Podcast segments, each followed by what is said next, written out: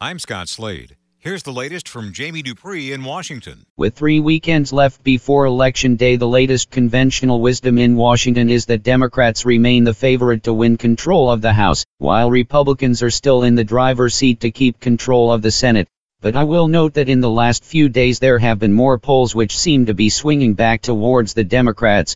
Maybe it's possible that some of the swing to the GOP after the Justice Kavanaugh confirmation battle is now falling back and that maybe the Democrats are getting a little bit of a push. As for President Trump, he holds a campaign rally tonight in Arizona and will be in Nevada on Saturday.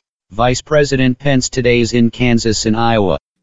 Jamie Dupree 2.0. We had a flurry of legal activity this week from the feds when it comes to leaks by federal government employees. First, a former Senate Intelligence Committee staffer pled guilty to lying to the FBI about leaks he gave to a reporter. Then a Treasury Department official was charged with leaking bank transaction information related to the Russia investigation to the news media. And yesterday a former FBI agent received a four-year jail term for leaking classified information to a reporter. Attorney General Jeff Sessions declared that it's all part of an aggressive campaign against leaks as he says over two dozen leak investigations are currently underway in the Justice Department.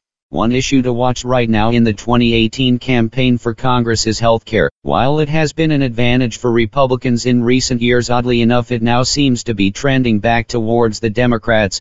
A new study shows over half of the ads being run by Democrats right now for Congress are featuring healthcare. Compare that to 2010, the big year for the Tea Party, when Democrats only talked about healthcare in less than 9% of their advertisements.